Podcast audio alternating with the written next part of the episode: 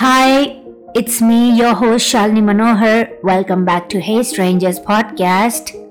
I am with another topic P for perfect.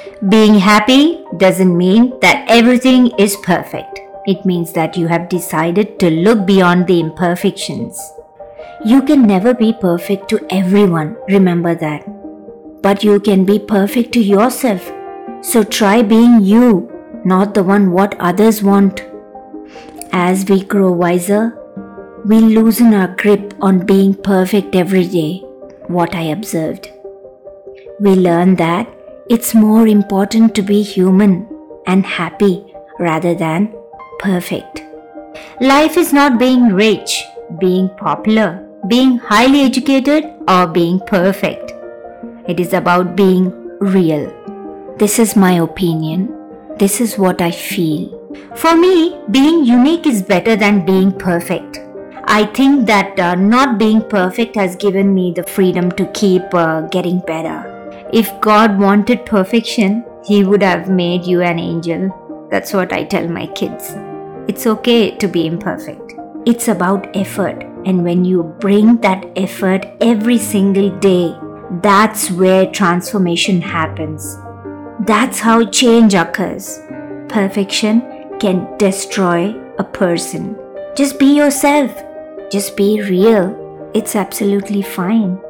When I was working in school, I've seen few kids' parents have taught their kids to be perfect in everything, and that's not a good practice.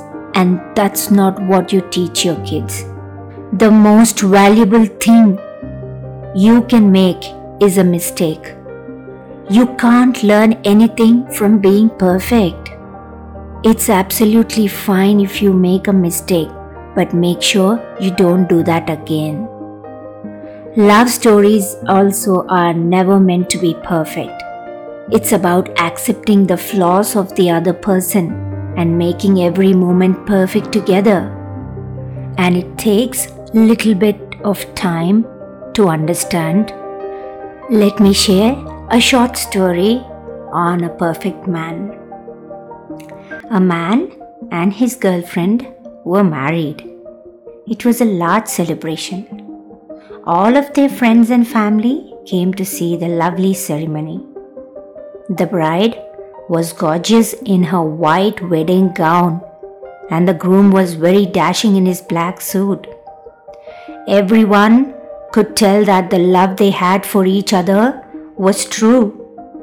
Normally, after marriage, there are so many differences, compromises, and adjustments to make. So it was little difficult for this wife to adjust. A few months later, the wife comes to the husband with a proposal.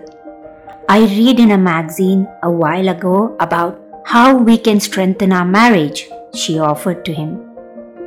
Each of us will write a list of the things that we find a bit annoying with the other person.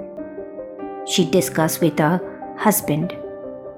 Then we can talk about how we can fix them together and make our lives happier together.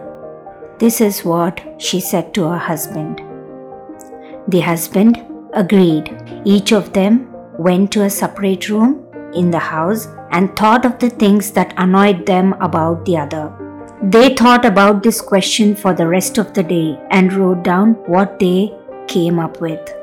The next morning, at the breakfast table, they decided that they would go over the list. The wife said, I'll start. She took out her list. It had many items on it, enough to fill three pages, in fact. As she started reading, the list of little annoyances, she noticed that tears were starting to appear in her husband's eyes. She asked him, What's wrong? Husband replied, Nothing. Keep reading your list. The wife continued to read until she had read all three pages of her husband. She neatly placed her list on the table and folded her hands over top of it. And then she asked her husband, now you read your list and then we'll talk about the things on both of our lists. she said happily. Quietly, the husband stated, I don't have anything on my list. I think that you are perfect the way that you are. I don't want you to change anything for me. You are lovely and wonderful, and I wouldn't want to try and change anything about you. That's what he said.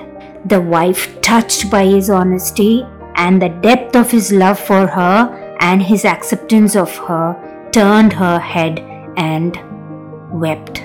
In this story, there are uh, so many things to learn.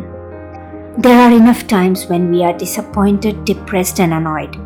We don't really have to go looking for them. That is full of beauty, light, and promise. That's what life is about. Why waste time in this world looking for the bad? I believe that we are happiest when we see and praise the good and try our best to forget the bad. I feel we need to always remember nobody is perfect, but we can find perfectness in them to change the way we see them. Learn from your mistakes. It's okay to make mistakes. It's okay to be imperfect. I hope you liked this episode. Thank you for listening. Thank you for your time. Catch you next time. Till then, take care and bye.